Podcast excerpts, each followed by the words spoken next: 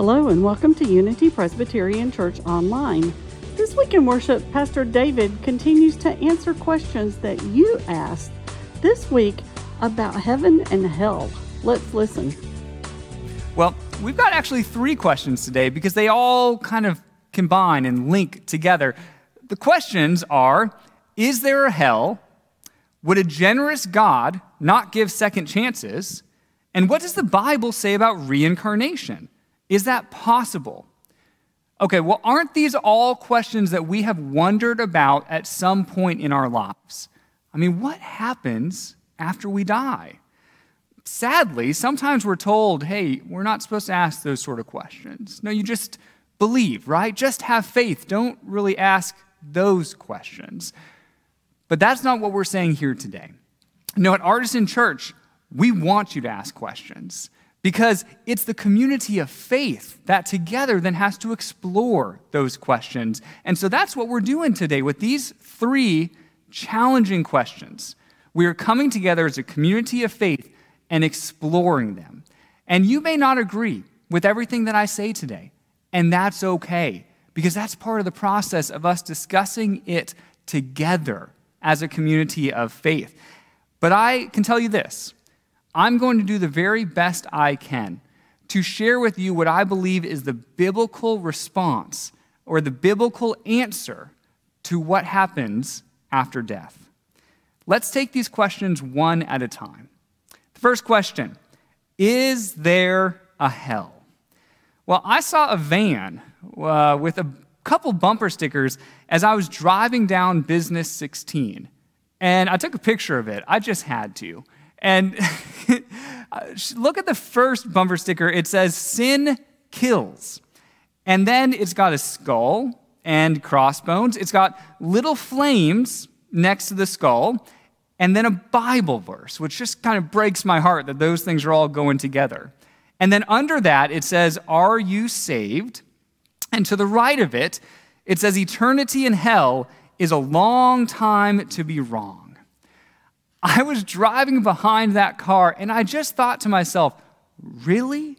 Really? Is that what the Christian faith teaches? Are we trying to scare people into heaven?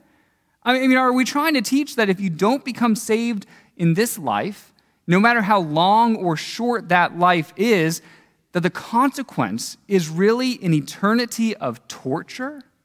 I mean, are we really trying to say that you can have an all loving God on one hand, and then say on the other hand, but the majority of people who have ever lived are going to be tortured by that same all loving God for all of eternity.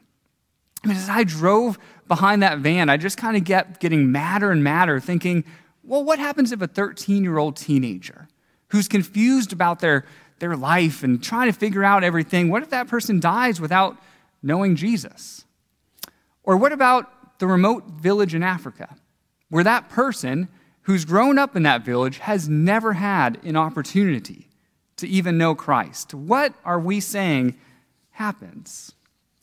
Something is not right with that bumper sticker understanding of hell. Now, do I believe in a hell?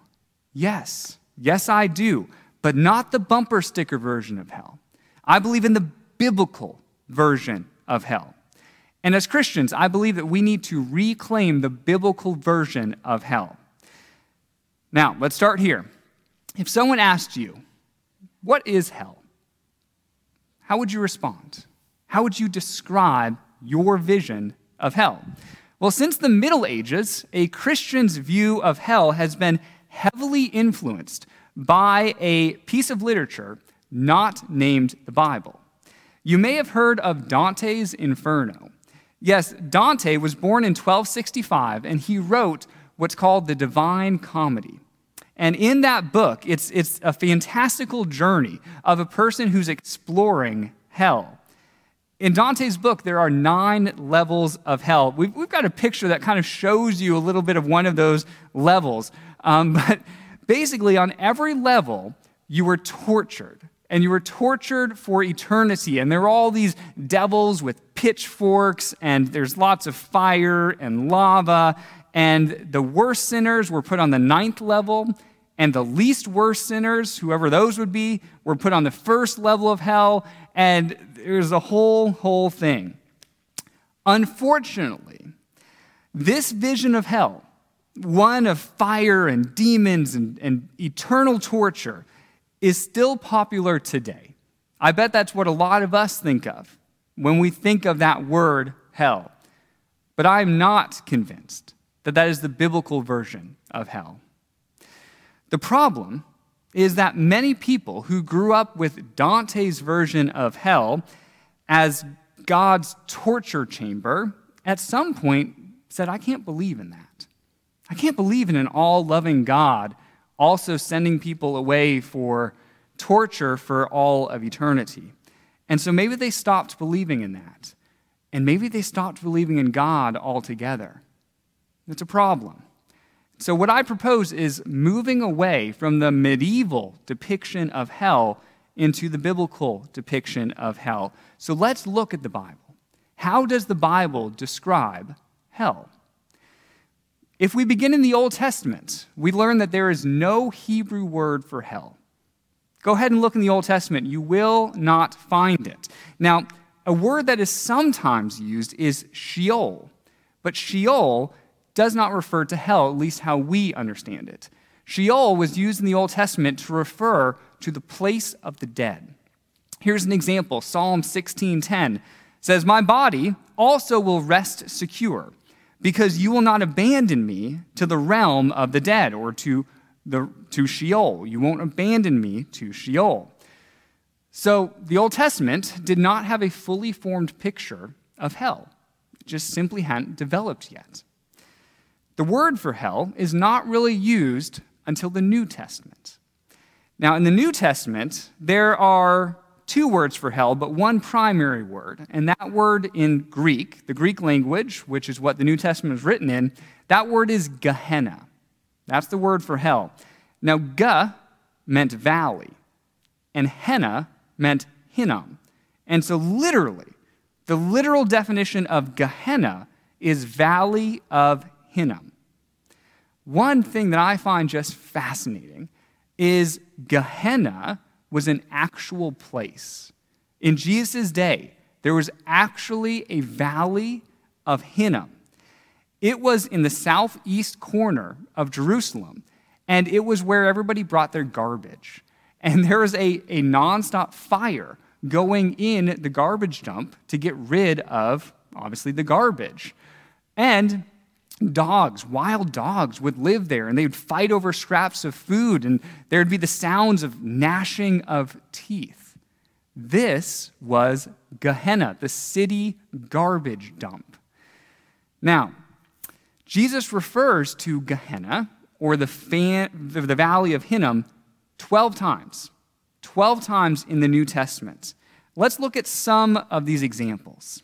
Uh, Matthew 5 22, Jesus says, Anyone who says, You fool, will be in danger of the fire of Gehenna. Okay, when you read your English translation of the Bible, it probably says, You fool, anyone who says that will be in danger of the fire of hell. But we're really talking about two different things here, aren't we? I mean, it's different if Jesus is teaching that, hey, careful. If you're viewing other people as fools, or less than yourself, you're really not walking towards God. You're walking more towards like the city dump, right?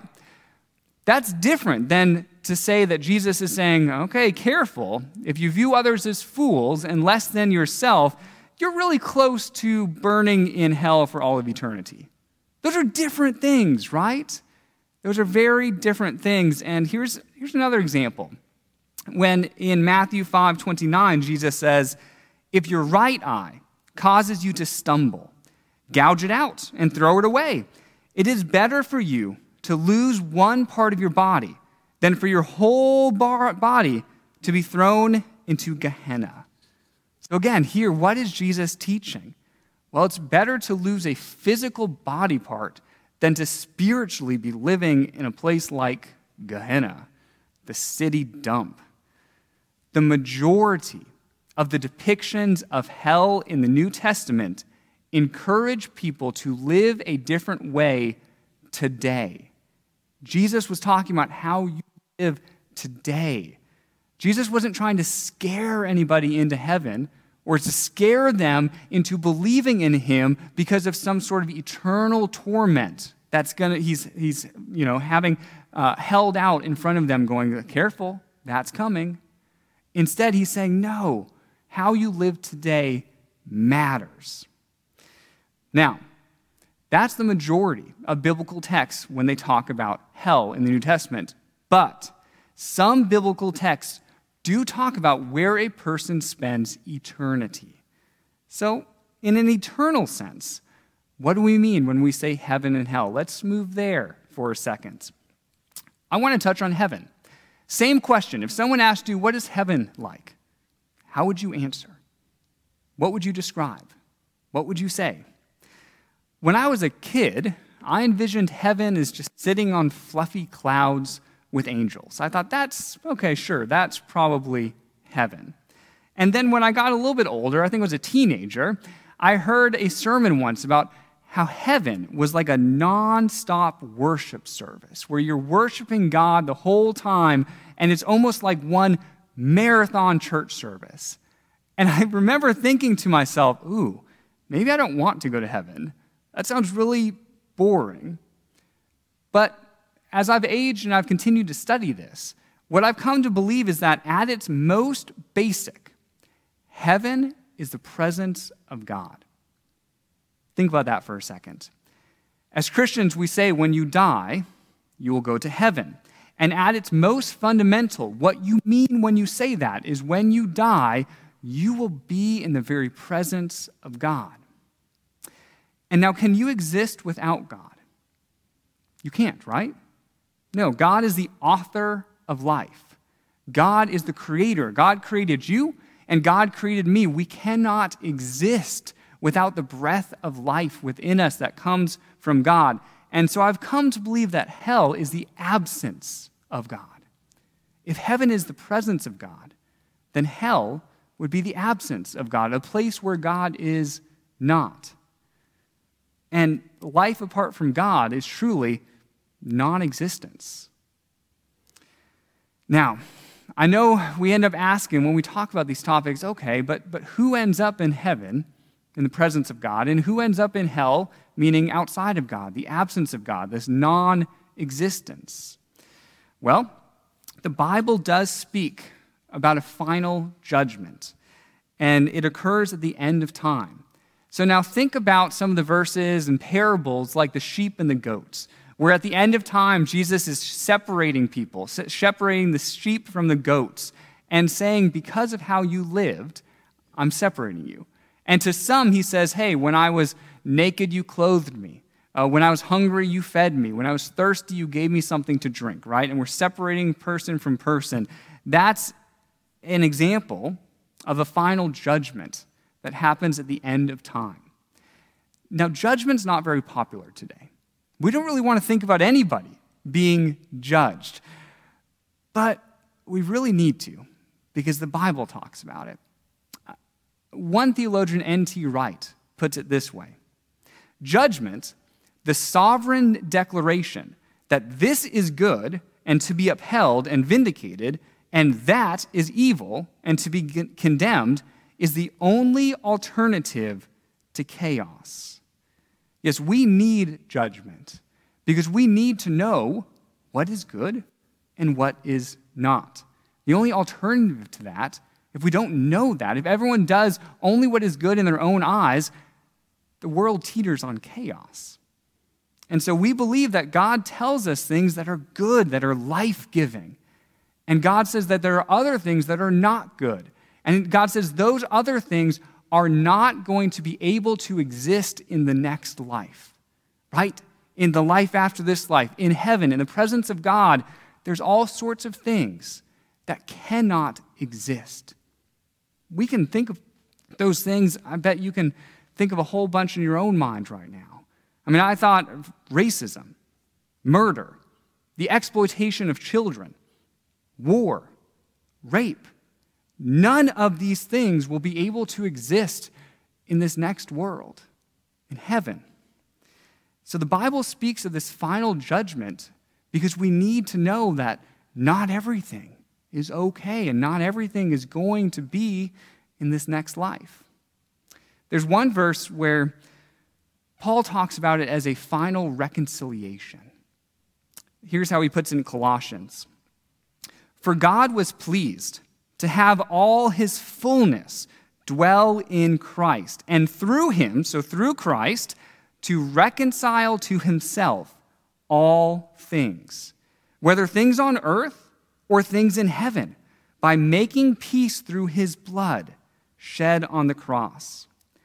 Well, to reconcile, reconciliation, that's a word that comes from relationships. What happens if you're in a relationship and then something comes between you? You have to reconcile with that person. You have to get whatever issue it is in between you out of the way. And Paul says that's what God does and is doing with the whole world. The whole world has something in between us and God, and God is reconciling the world to himself through Jesus Christ and through his action on the cross. God is setting things right. But, and here's a crucial point to understand Will God ever force a person to be reconciled to him? No. God is never going to force anybody to, to love God or to follow God or to give up those things that aren't going to exist in the next life.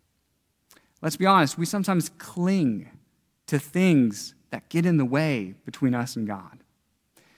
And God is saying there's going to be an ultimate reconciliation but we have a choice in that.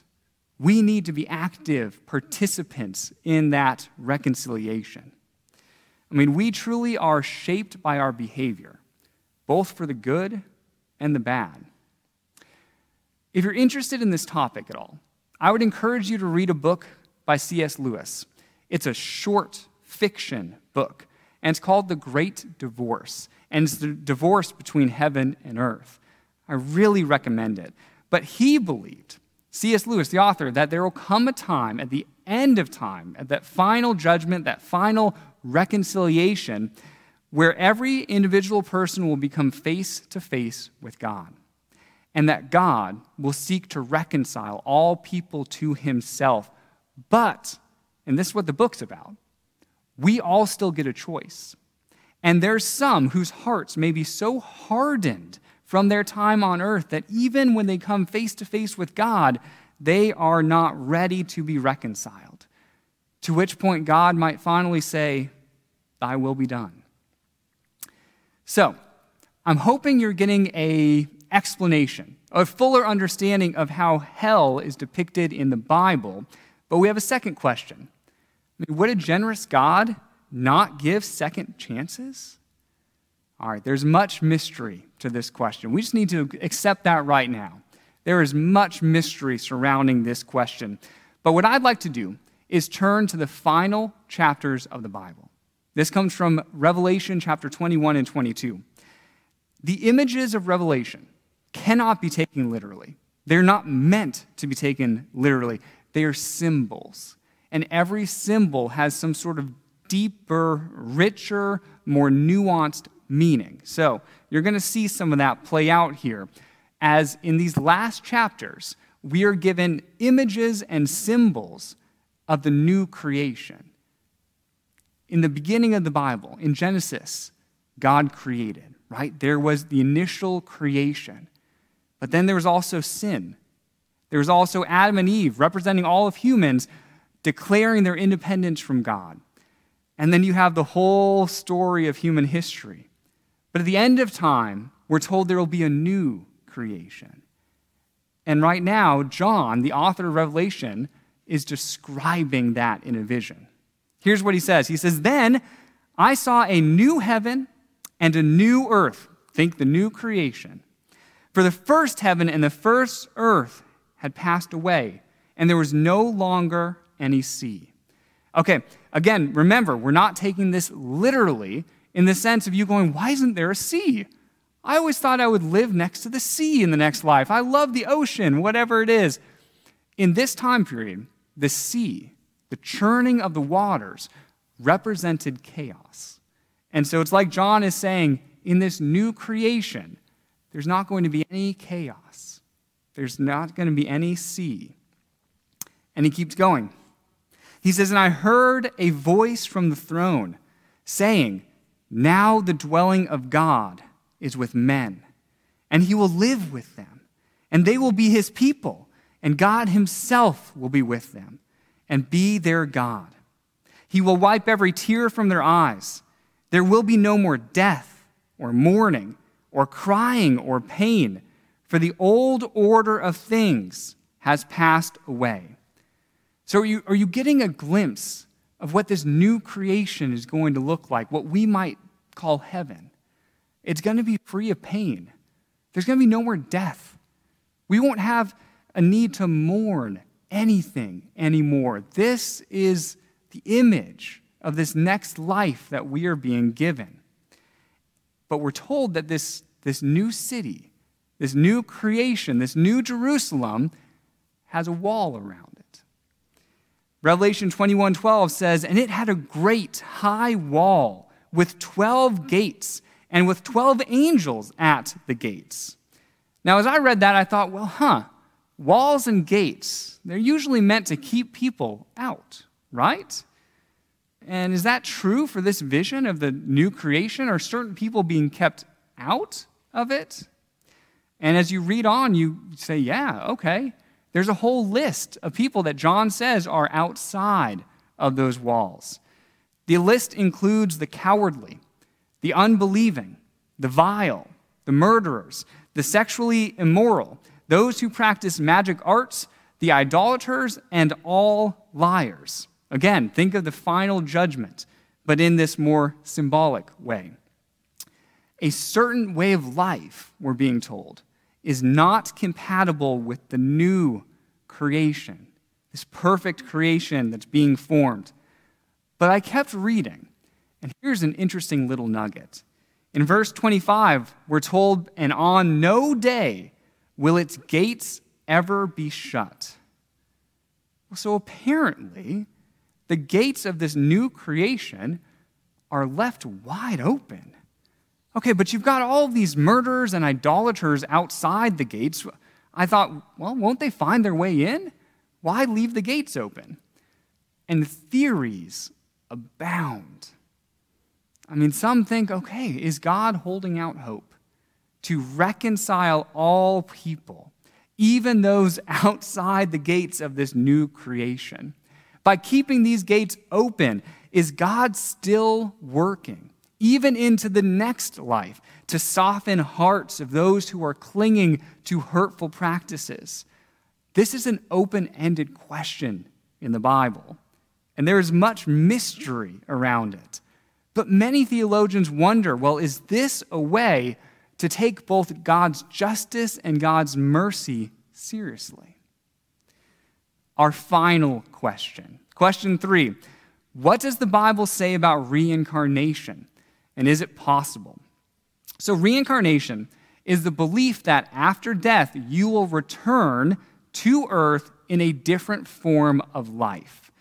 Hinduism speaks of reincarnation, and reincarnation is always based on a person's works, whether good works, good actions, or bad works, bad actions. So, the more good works a person does, the better their reincarnation will be in the next life. So let's say that in this life you are poor, but you're a good person and you're doing good works. Then the thinking goes in the next life, you might come back as a rich person. You're rewarded. But let's say that in this life you're just mean, you're cruel, you think only about yourself. They would say, well, in the next life, you may then be reincarnated as a rat, you know, something not very fun. Reincarnation is based on one's actions good or bad. And for this reason, reincarnation is, is not compatible with the Christian faith. Because the Christian faith is not based on one's actions, it's based on the action that God has already made for you. The Christian faith is based on grace, not works. Salvation is not dependent on being good enough, because you and I will never be good enough. Salvation is dependent simply on the grace that God freely gives to each and every one of us. Yes, God loves us as we are. Now, that love should spur us on into good works, but it's not the good works that matter. It's the love of God that matters. Now, Bible never speaks about coming back to this earth in an entirely different form, as reincarnation does. Instead, the Bible speaks about bodily resurrection. Yes, God will resurrect you as you are. God's not going to bring you back as something different. So, this has been a lot, hasn't it? My hope is that we have begun the conversation on heaven and hell and the afterlife, but I know we have not finished it. You have more questions. Continue, though, to dig, continue to explore. Don't let the conversation stop here, because exploring questions is how our faith grows. Amen. If you would like more information about Unity Presbyterian Church, please visit our website at www.unitypres.org or visit us on Facebook. This is the Unity Presbyterian Church podcast. Have a great week.